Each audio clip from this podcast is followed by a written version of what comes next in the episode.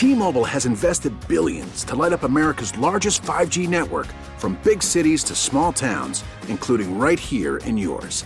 And great coverage is just the beginning. Right now, families and small businesses can save up to 20% versus AT&T and Verizon when they switch. Visit your local T-Mobile store today.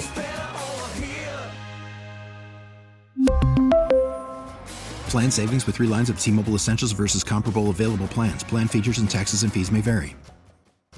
It is 30 degrees and 708 in the Twin Cities. Uh, Esme Murphy with you until 9 o'clock. Uh, we are trying to get uh, Dr. or John Hubish. He is the executive director of the Ronald Reagan Presidential Foundation and Institute. Uh, and he has a, a, really interesting theory that he believes that uh, President Trump's tough talk on North Korea really can be uh, compared to uh, Ronald Reagan's tough talk with uh, the, the, USSR back in the 1980s. Uh, it's, a, it's a fascinating theory. Obviously, he is very familiar with President Reagan. I also was hoping to talk to him about, you know, what the what um, the Reagan Foundation does. Uh, so we are continuing to try and reach him as well to talk about his book and to talk about the Reagan Foundation, uh, which obviously continues to play a role years after the president has passed. Uh, as we work on that, I do want to update you with a um, a, a, story out of New York. Um, a blaze broke out at Trump Tower earlier Saturday evening uh, in New York City. Uh, obviously, that's uh, right on Fifth Avenue. It's where uh, President Trump, before he became president, lived. He also had his offices there for years. Uh, it, the fire critically injured one person inside the building. Uh, the three the three alarm fire erupted on the 50th floor of the high rise on Fifth Avenue just before 6 p.m. Eastern time. Uh, the president has tweeted about the fire, saying um, at 6:42 Eastern time that the fire was under control, and he talked about the building's construction. Uh, he, quote: "This is the Trump tweet: Fire at Trump Tower is out. Very confined, well-built building." Firemen and women did a great job. Thank you. That's the president's tweet uh, thanking the firefighters. Let me just get back into this uh, story here. But one person is uh, critical. Uh, also, three firefighters injured. Um, one person who was quoted in a number of the national stories is Brian Lawton, the former uh, NHL hockey player, uh, a Minnesotan, um, and he actually tweeted video of that fire and so um, he looks like he was on the ground actually shooting that. But uh, a very serious fire at Trump Tower in New York. Uh, no word on the cause. One person critically injured and three firefighters uh, injured. So we will continue to keep you updated on that story. That's obviously something that's um, uh, of concern, and uh, because the president has lived there, and obviously the president is not there. Uh, neither is the first family, the first lady, and their son Barron, uh, also not there, but uh, certainly a source of concern. Um, we are continuing to try and reach uh, John Hubish. He is the uh, executive director of the Ronald Reagan Presidential Foundation and Institute. Um, coming up in this hour, we have got uh, Jane Kirtley. Uh, she is the University of Minnesota media ethics and law professor. she's going to be talking to us about cameras in the courtroom and why there is a push to get the very limited use of cameras in the courtroom out of courtrooms in Minnesota. But I understand that we do have uh, John Hubish, the executive director of the Ronald Reagan Presidential Foundation and Institute. And sir, first of all, uh, am I saying your name correctly? Uh, John Heybusch. Heybusch. Well, first of all, my apologies, sir, uh, and really it's an honor to have you on. Um, let, let, me just ask you, because I think people would be interested. Uh, tell us about the Ronald Reagan. First, before we get into the issue of North Korea and, and your book, tell us about the Ronald Reagan Presidential Foundation and Institute and what it does. Sure, uh, happy to, Esme. The um, the Reagan Foundation is the only uh, organization that President Reagan established after he left the White House, and it's a nonprofit foundation that uh, raised all the money to build the Reagan Library, the famous Reagan Library in California, and to this day, uh, we do many, many things in President Reagan's name, and our our mission really is to educate uh, uh, people, uh, generations to come, about the philosophy and the vision and the values of President Reagan. So we we do that uh, pretty happily every day. And in, in terms of, um, you know, people visiting the Reagan Library, I mean, I assume you still get many, many, many visitors. Oh yeah, with uh, the Reagan Library is the largest and most visited by far of all the presidential libraries. Uh, we get about a half a million people a year, and uh, we have everything there from uh, President and Mrs. Reagan's gravesite to uh, Air Force One that President Reagan flew for eight years that you can climb aboard, and a huge museum and special exhibits and events. We we have the Republican presidential debates there. Well, I and, and I you know years. yeah I saw I saw that and certainly the, the backdrop one of the backdrops was Air Force One. I and which obviously was the Air Force One that was retired uh, because they have to keep you know getting new Air Force One, so they're completely up to date. I didn't, and I've seen that, and it's it looks so impressive. I've not been to the library, but you can actually get on Air Force One. Oh, sure. Oh, that's yeah, really you cool. Hop on the yeah, you hop on the front and go all the way through the aircraft and come out the exit in the rear, and um, it's it not only flew President Reagan for eight years, but also uh, uh, six other United States presidents, from President Johnson all the way through to President Bush 43. All right, and, and you've had you know you you've been in business, you, have done so many things, um, but you've also written a thriller. Um, yeah, tell us about yeah, that. I have. The, it's called The Shroud well, Conspiracy.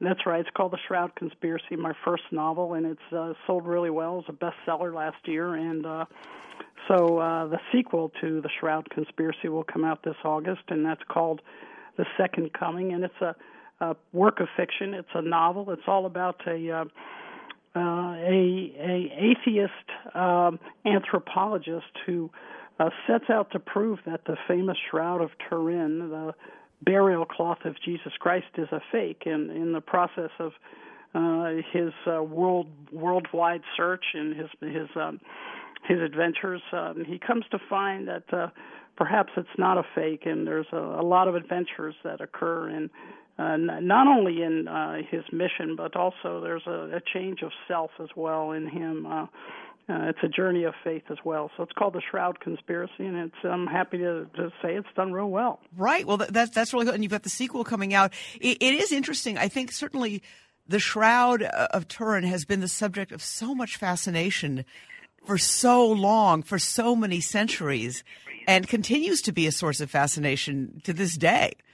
Yeah, it's it stands as the most famous, but also most controversial religious relic in the history of mankind. Uh, you know, essentially, half of the world believes it's indeed the authentic burial cloth of Jesus Christ, and there's an image on the cro- on the cloth that uh, looks like uh, the, the image that uh, just about every Christian believes is the face of of Jesus Christ, the crucified uh, Christ, and uh, the other half of the world. Um, many scientists included believe it's a fake, and they they believe it's basically an artist's uh, rendition uh, from roughly the the uh, the Middle Ages, and, and there's been many tests and many studies done throughout the years that have made it uh, quite a controversial um, uh, um, artifact. And, and this book, The Shroud Conspiracy, uses the the this burial cloth as the central vehicle throughout the novel. All right. You, have really had such an extraordinary career. I mean, you were um, executive director of the National Republican Senatorial Committee. You worked for um, uh, Senator uh, Elizabeth Dole. I, actually, uh, you did you work with her both when she was in the cabinet, uh, labor secretary, yeah, I or, or, I worked I worked for Secretary Dole when she was the Secretary of Labor. I was her chief of staff. That was for President Bush 41, uh, as well as I was uh, worked for her running uh, a big piece of the American Red Cross when she was the president of the Red Cross. Wow. Um, let, let, me ask you, from where you sit, because you, you, have had a, a, career that really has, has put you uh, in touch with, with, with, really some of the greats uh, in American history and, and in American leadership in this past, you know, 40, 50 years. You know, what if Ronald Reagan were around today? What would he say? I mean, eh, you know, for, for all, um, when you think about sort of the divisions back then, it, the discourse was so much more, um, I, I have to say, civil. I mean, you know, Ronald Reagan was such sort of a sort of an old fashioned word, but a real gentleman uh, in so many ways. And it seems like almost antiquated now to think back to that. Yeah, I guess he, that's a good word, antiquated. And and I think a lot of people miss it. Yeah, yeah, they do. And uh, antiquated, it might be the case, but you know, not that long ago. I mean, Ronald Reagan was in office, you know, roughly three decades ago, but uh, uh, it, the world has certainly changed in many, many ways. I, you know, in some respects, um, if you think back to those times, you you do have to remember that uh, while Ronald Reagan um, uh, um, was an, an incredible figure and a remarkable man. Um, when he came to office, uh, uh, it was a surprise to many Americans, just as it was when President Trump was elected. Um, he was a, a, a real long shot until the final week of the campaign. Uh, many in his own party uh, didn't admire him. Um, uh, you know, he was this actor that came from out of nowhere and um uh you know and, and people used to uh, laugh at his credentials and make fun of him and uh, early on in his presidency. And he had been um, the governor of california. Yeah but, he had he had yes. he had he had some strong political experience but but certainly in the east he wasn't known quite well. And uh uh he he changed a whole lot of people's minds in the 8 years he was in office. He did some extraordinary things and he persevered and he he was that uh, honest and civil gentleman and he had a he was an optimist with a great sense of humor and while he never had uh the you know control of both houses of congress when he was president he had an ability to find a way to bring disparate parties together and to achieve compromise that oftentimes brought to the United States incredible progress and economic prosperity.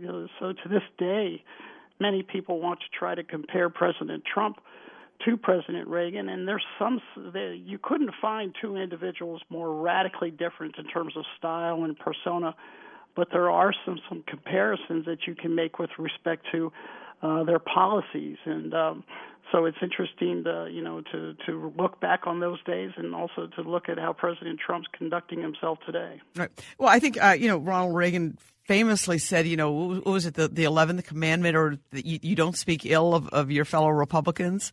Uh, I, I, may not have that exactly right, but that's the gist. That's um, right. Yeah, yeah. Certainly, he he was. Um, he was all about, uh, uh, you know, uh, he was a very civic-minded man who who was about agreement with others and trying to achieve progress. And and uh you know he uh he he went about his business trying to make friends not enemies. And he knew in order to get things done that would provide permanent and positive change for the country you had to find a way to work with others. And and he did that through personal relationships you know the, in this day and age social media seems to you know it, it connects us all but i think it also divides us in many respects. And, and, and in President Reagan's days, there was no such thing really as social media, and uh, so he had to work with the media that he had at hand at time to get his message out, and he did so magnificently well. In terms of what you see, and we just talked about, you know, in terms of the style, certainly a, a radical difference between the two presidents. In terms of, um, you said that you do see some similarities uh, in in terms of, you know, the rhetoric on um, in, in, foreign policy, and certainly um, you know, one of President Reagan's most famous lines, "Mr. Gorbachev, tear down that wall." Um, you've had some some tough talk from President Trump on North Korea. Are there parallels there? You know, um, well, first, in terms of parallels on rhetoric, if you had to uh, say, well, what's the most famous slogan uh, used by Donald Trump?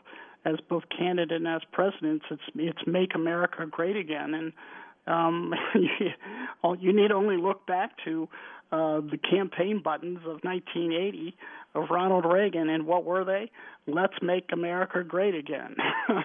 so, uh, you know, President Trump knew that. He he took President Reagan's statement and he essentially has trademarked it for baseball hats and many other things. So if you you can start with similarities there as it relates to rhetoric, but no doubt from the standpoint of foreign policy, I think that President Trump has taken a page right out of President Reagan's playbook, and he understands that in order for the United States to be a leader in this world, that we have to act strong on the foreign policy front and and you're right just like Reagan called the Soviet Union an evil empire uh, President Trump has no reluctance to use very similar language, uh, whether it be towards North Korea or Iran or, or, or any of our enemies, frankly. Eh, what I mean, what do you think Ronald Reagan would think or say? I mean, do you have any um, any thoughts?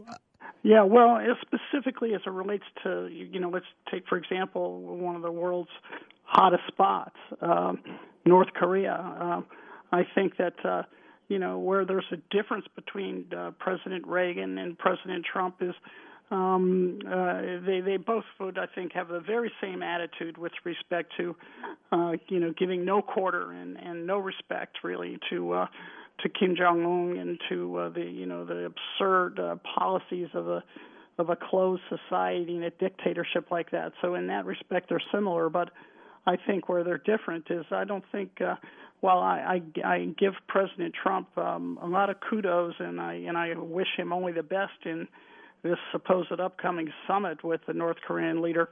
I don't think you'd find President Reagan agreeing right off the bat to meet with someone like that. He never met with Gaddafi or the Ayatollahs or uh, you know, it was it took many many months of planning and progress before President Reagan would ever even meet with a Soviet leader, for example. So, um, I, I think President Reagan was a little different than President Trump in that regard. Very, he would handle North Korea may be same from the standpoint of rhetoric, but very different uh, st- strategically.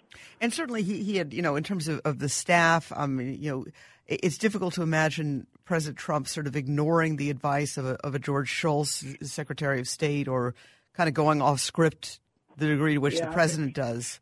Yeah, that's uh, President Reagan. Um, if he was famous for anything from uh, a White House staff standpoint, is that he surrounded himself with just uh, superb, high quality, very talented uh, people with a great deal of experience uh, in both domestic and foreign affairs, and he listened to them very closely, and uh, he'd acted in consonance. They and, and he acted in consonance with one another. They sung from the same sheet of music, and uh, President Reagan communicated his vision to the American people according to uh, you know very well laid out communication strategies and plans and um, uh, you know so there's a very stark difference between uh, the way he carried himself and the way President Trump does today. Radically different styles and and also radically different uh, mediums at their disposal. There was, as I said before, you know, in the Reagan years, there you couldn't tweet and you know, no such thing as Facebook. But but he was a master. He would he would have been very good at it though.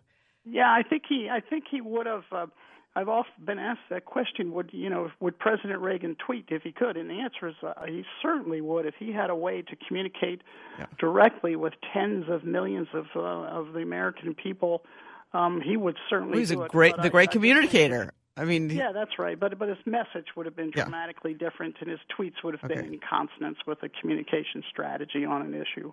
Well, John Heybusch, the executive director of the Ronald Reagan Presidential Foundation and Institute, thank you so much. Um, your current novel, and it's obviously still available, The Shroud of Conspiracy. Fascinating to hear your thoughts on President Trump and remembering President Reagan. I think people probably listening are, are feeling feeling nostalgic and, yeah. and missing him. And um, I guess if you're out in the LA area, uh, why not visit the Reagan Library? I mean, it certainly looks like something that would be just amazing to visit. Oh, it's an incredible place, and it's a, a day-long adventure. There's so much to see and do, and so anyone's interested, they can just go to reaganfoundation.org or reaganlibrary.com, and they can learn all about how to get here and what's what's at the Reagan Library Museum. Right, and I, I know somebody who went out there with some um, kids, you know, uh, and just had a great time. I mean, it sounds like you you, you really have have it, you know, so it appeals to all ages and. Uh, anyway, sounds very, very cool. Uh, thank you so much, sir, for, for coming on. We certainly appreciate your insights. Mm-hmm. Yeah, happy to be with you, Esme. Absolutely. That's John Heybusch, the executive director of the Ronald Reagan Presidential Foundation and Institute.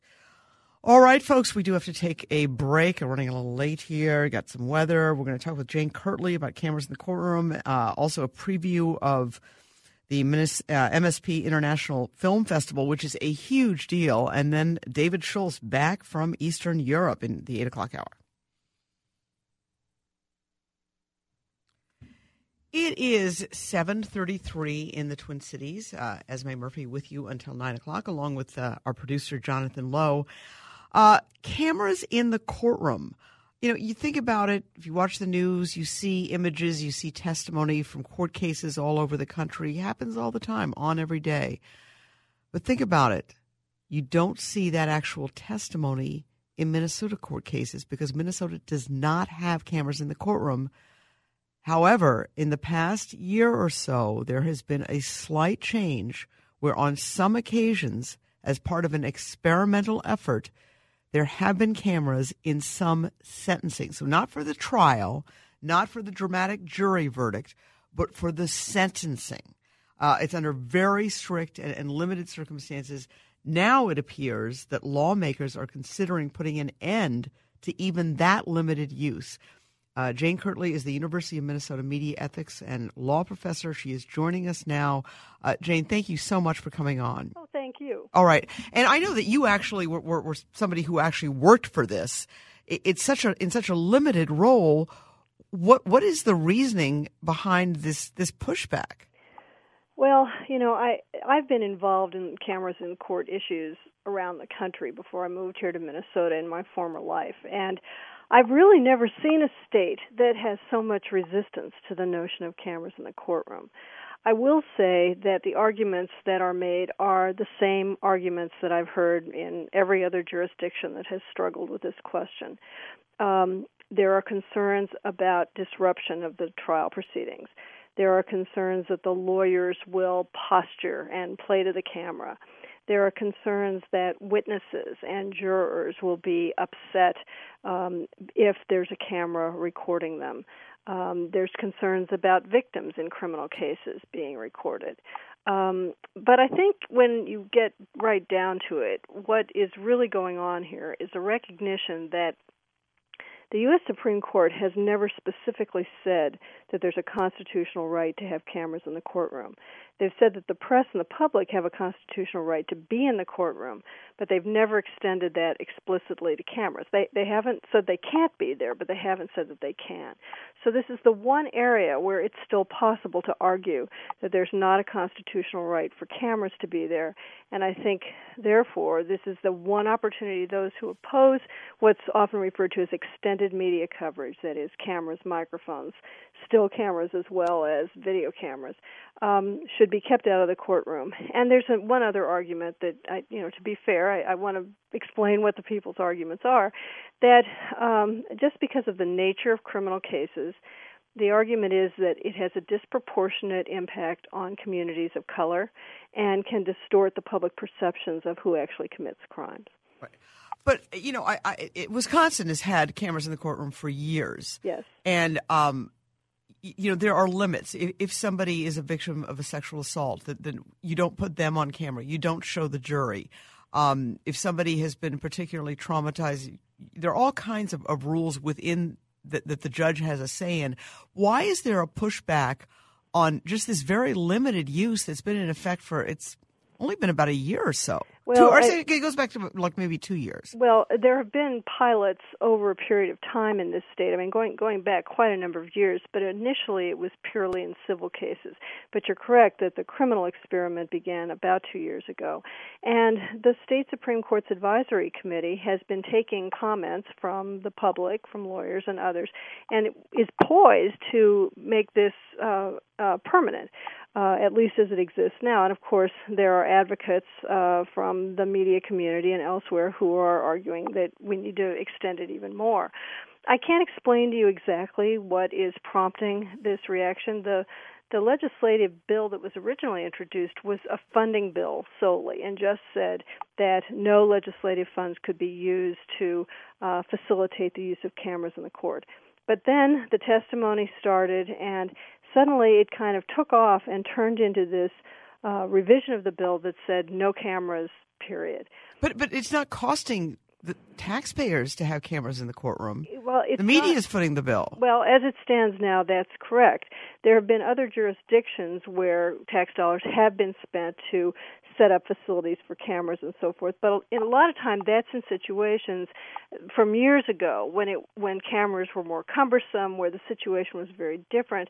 Um, given what the technology is like today, you're you're correct that there really is no um, you know explicit taxpayer expense for this um, but I think again the the funding line was simply a way to to get a toe in the door, as it were, and and then this turned into something that had a much broader uh, coverage than had originally been. But it hasn't gone. I mean, there have not been major complaints that I'm aware of. There have been no complaints really that I'm aware of, and of course, part of the reason is because, as you said, there are already provisions in place to give judges a lot of discretion in terms of when they will allow cameras and under what circumstances. You know what the rules are going to be, and it's Uh, as you said, as it stands now, the criminal pilot is only for sentencing. But if it were to expand to criminal trials, there could be, and I'm sure would be, rules that would prohibit things like filming jurors, things like that judges are ultimately, you know, the, the captain of the ship in the courtroom, and they have the power and the authority to control anything that would disrupt the courtroom, and that would include media coverage, even if we weren't talking about cameras.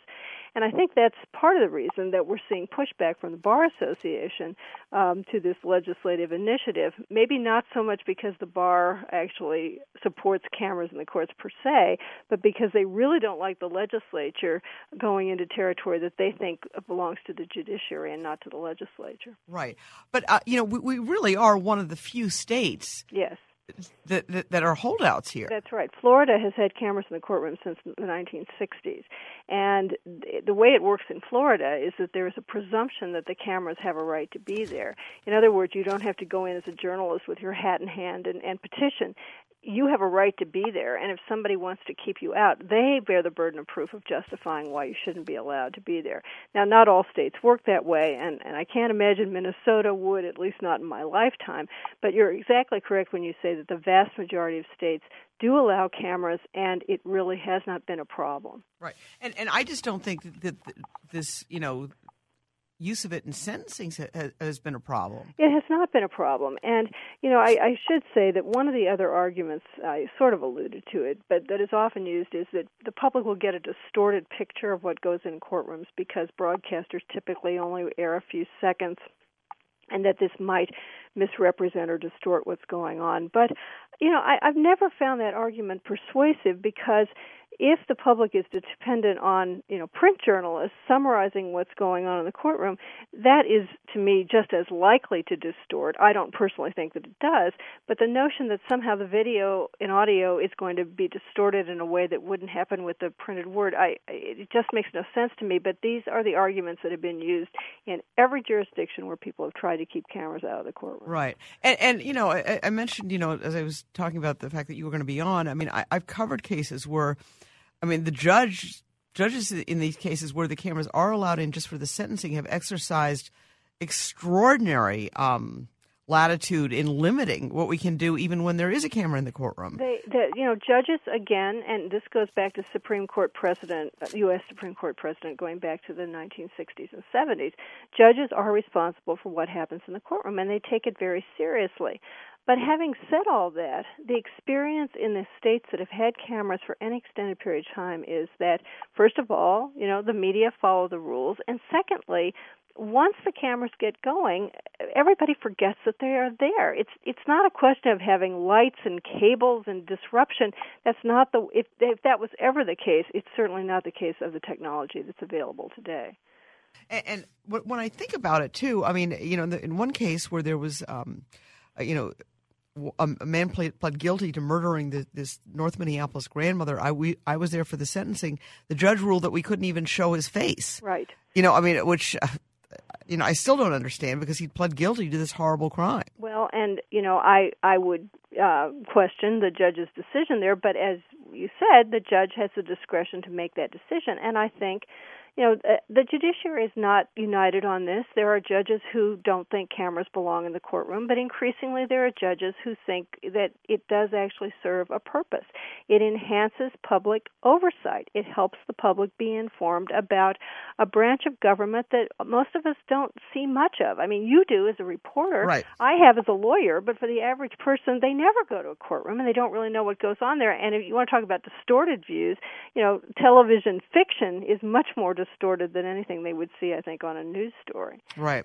Well, this this is something. I mean, I you know, I, I, I think it's really surprised a lot of people. I know media groups are fighting back uh, against it because I think it, I think it has gone very smoothly. And frankly, I, I'm just not aware of any complaints. I'm not either. Uh, you know about yeah, and and the, you know the, if if there's any complaint to be made here, I think it is that the news media don't cover all the cases they would have an opportunity to cover, and you know there there are economic reasons for that. There are just you know news day reasons for that.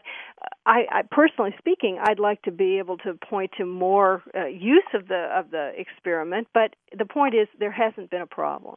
Right. Well, I, I, would certainly agree with that. Well, listen, uh, thank you so much, Jane Kirtley, for joining us to, to bring us up to date on this ongoing controversy, one that we certainly will keep an eye on. Well, I hope so. Um, I think the interests of the people in Minnesota are definitely getting cameras into the courtrooms. Absolutely. Thank you so much. Thank Appreciate you. it. All right, folks, uh, we're going to take a break. Uh, when we come back, we're going to talk with the executive director of the Minneapolis International Film Festival. Uh, this has gotten, or Minneapolis St. Paul International Film Festival. This has gotten bigger and bigger every year. Uh, this is really an extraordinary film festival. And we'll talk with the executive director about the kind of films that are there, how you can take advantage of it, get good deals, uh, where you can find out exactly what's going on. That's all coming up on News Radio 830 WCCO. It is 30 degrees in the Twin Cities, 747. Uh, the Minneapolis St. Paul International Film Festival, it's the 37th uh, annual uh, festival, and it has gotten bigger and better every single year. The festival actually starts uh, April 12th, but uh, tickets actually, I believe, are on sale uh, as we speak. 268 films from 75 nations pulling that all together is the is the um, festival's executive director, Susan Smol Smoluchowski. Uh, and Susan, I hope I'm saying your name correctly. Um, well, Smoluchowski. Smoluchowski. I, I, mean, it's complicated. Thirteen okay. letters. okay. well, talk about complicated, Susan. Yeah. Um, 268 films from 75 nations 158 feature films, 110 shorts. That is a lot of film. It is a lot of film, and uh, it takes us a full year, if not more, to pull it all together. Um, but once we get started next Thursday, you'll be presented with this incredible treasure trove of films from around the world. And I was listening to your program for a few minutes before I uh, came on here and was thinking about the similarities. I mean, the diversity of perspective, of topics, uh, delving into subjects that are a little complex. Uh, our films all do that, just as your program does. So I was, um, it was an interesting preview for me. Well, thank you so much. Let, let me ask you, and so it, it starts the 12th and it goes for, for how long? It runs for a full 18 days. So we like to say around the world in 18 days. Right.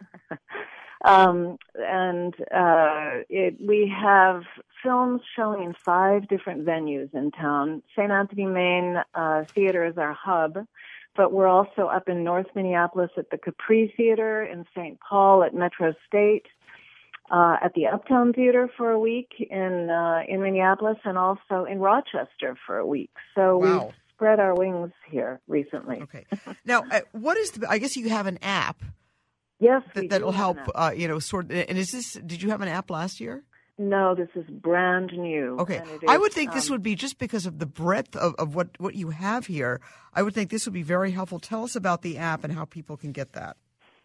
Sure. The if you go to our website, your audience go anyone uh, in your audience visits our website. There are directions on our website um, as to how to download the app. Uh, go so our website is mspfilm.org. And uh, we're very excited about this app. As you mentioned, it certainly facilitates the exercise of trying to juggle a schedule um, at our festival. And I've done, I've used apps at other festivals, and I have to say that they really make a difference. So we're we're very excited about this. So mspfilm.org, and there will be information on our website about how to work the app and where to find it. And, and another thing, um, there there has been an adjustment in prices, but you have different pricing packages because I, obviously it would be, I would think, impossible to get to every single film. But perhaps there are those that somehow will be able to. But you you can obviously sort of tailor it so you can get like a package, and then decide which films you want to go to, right? You can. So you can buy single tickets, so general um, tickets, or if you're a member, they're of course less expensive. Um, you can also buy six packs. Uh, again, you get a discount if you're a member. Uh, so six packs get you into obviously six films for the price of five, really. And then we have three different passes that are full festival passes that will get you into everything that you would um, be able to get to. And they're at different levels the silver, gold, and platinum passes. Uh, the silver gets you into any film you want to go to, the gold gets you into films and events, and the platinum uh, provides you with a reserved seat in every single one of the screenings. So you can just waltz in at any point if you're having a crazy day but you want to go see a movie uh, so yes, there are many options. Right, and, and there's so many. Um, and, and, first of all, you're expecting potentially as many as fifty thousand people. Yes. Back in 2010, when, when you first came on board, it was it was a fraction of that. I mean, it, it was it was half of that, wasn't it? Yeah, I mean at that we we estimate what the numbers were at that time because we didn't have any way to track uh, our, the um, audiences, but we're thinking it was probably no more than twenty thousand at that time. And you know the great news about that is that this is a festival, as you said, where uh, we represent seventy five, actually it's seventy nine different countries we bring in filmmakers from all over the world uh, to this community to enrich the experience for the audiences. And um, we see this demand for uh, for that kind of viewing opportunity and learning opportunity, and we, we find that very exciting. Uh, I also know that you've got you know more films uh, made by and featuring women, and I, I think that's kind of cool. We do. We, I mean, we've for the last five or six years, we've really focused on looking for films by women, and of course, as everyone who's listening now will have heard, there's a there's a dearth of films uh, made by women, women in this country certainly at the studio level, but there are many films made by women that are extraordinary films, a lot of documentaries, smaller budget films in this country even, uh, not to mention um, women are really part of the fabric of the filmmaking industry these days in many, many other countries. I was, I think it's interesting to note that on our opening weekend alone, we have seven or eight filmmakers here just over the weekend. Um, and one uh, is Algerian, another is from India, another is Afghani, and another is Iranian. Wow. so uh, we run the gamut here. Uh, and, a, and, how? I mean, obviously, the, the festival is prestigious; it's well known. But how? I mean, just getting those people, them finding you. There are other film festivals. How does that work? Or as as because of the hard work of people like you, has this kind of risen to the top in terms of, of people really realizing, hey, this festival's on the map? Yes, I think so. I think we've become much more visible at the national and international level. Uh, filmmakers are aware of our festival now the way they never used to be. And, you know, it's a kind of word of mouth thing. One filmmaker comes here, has a great time, goes to another festival, meets somebody, talks about what it was like, what the experience was like here. And all of a sudden, people become aware because, of course, there's a festival circuit that filmmakers do. It's the way nowadays, um, if you're an independent or international filmmaker, for you to market your film.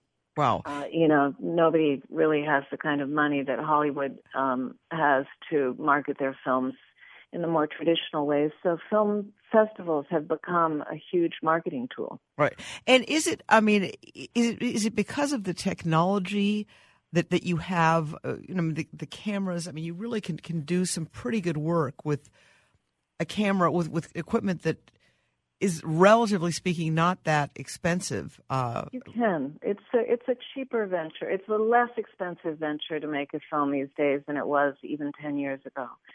Um, uh, and you know, a lot of young people have become very creative about how they make films. And I think, in a way, the change in technology has helped young filmmakers or all filmmakers perhaps focus on their stories because they have to focus less on the technology and what kind of camera and how to lug it around and that kind of thing. Yeah. So a lot of creativity going on here. Absolutely. Well, listen, um, uh, Susan uh, Smolowski, uh, tell us again how to get the app, uh, how to get the information. Uh, again, this starts uh, April 12th, just a few days tell people how the best way to really get you know plugged in here to see if there, there's something that they like because you really do have something for everybody here we do we do. We we talk about it in that way and i think it's absolutely true. Um, so the best way to uh, find anything whether it's a film and you can look up films by your mood by country by uh, by topic um, go to our website, mspfilm.org, and uh, on the website you'll find lots of information awesome. about the new app as well. Okay, awesome. Thank you so much, and good luck. It sounds like you're going to have uh, just an amazing time. Thank you, okay. thank you, and thanks for um, inviting me okay. on. All right, thank you. Next, David Schultz of Hamline University.